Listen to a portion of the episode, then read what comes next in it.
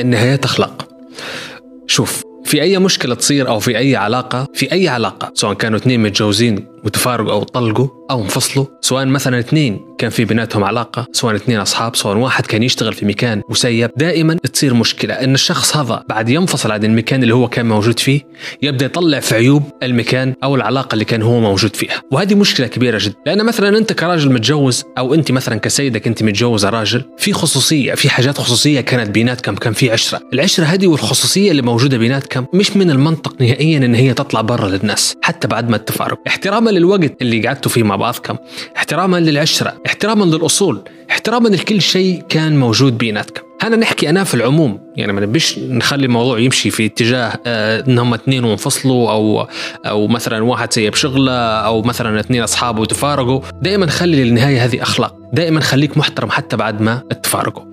لكن فكرة الفجور في الخصومة وأنا نشوف فيها إن هي ماهيش احترام. بصراحه يعني خلاص صار فيكم ما كملتوش مع بعضكم شكرا وبارك الله فيك. دائما ذكر بالخير. مش حتى مرات لو انه هو إنسان مش كويس ويشوفك أنت حتى بعد ما تفارقتوا تشكر فيه يبدا هنا يقول لك الشخص هذا مش طبيعي يعني. معقول ان إحنا بعد اللي صار هذا كله وما زال يشكر فيا؟ لا هو المفروض المفروض هذا اللي يصير. المفروض هيك يصير في أي علاقة. سواء علاقتك بعملك علاقتك بالسيدة أو الإنسان اللي أنت كنت مرتبط بيها علاقتك مثلا بصاحبك وتفارقته. شاءت الظروف شنو هي التفاصيل ما نبوش نعرفوها التفاصيل.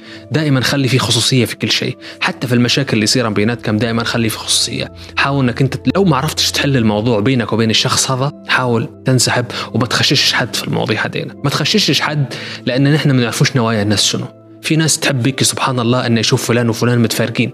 في ناس مثلا يقول لك أنا نتمنى مثلا بينه وبين نفسه يقول لك نتمنى أن الشخص هذا يلزوم العمل ولا يسيب.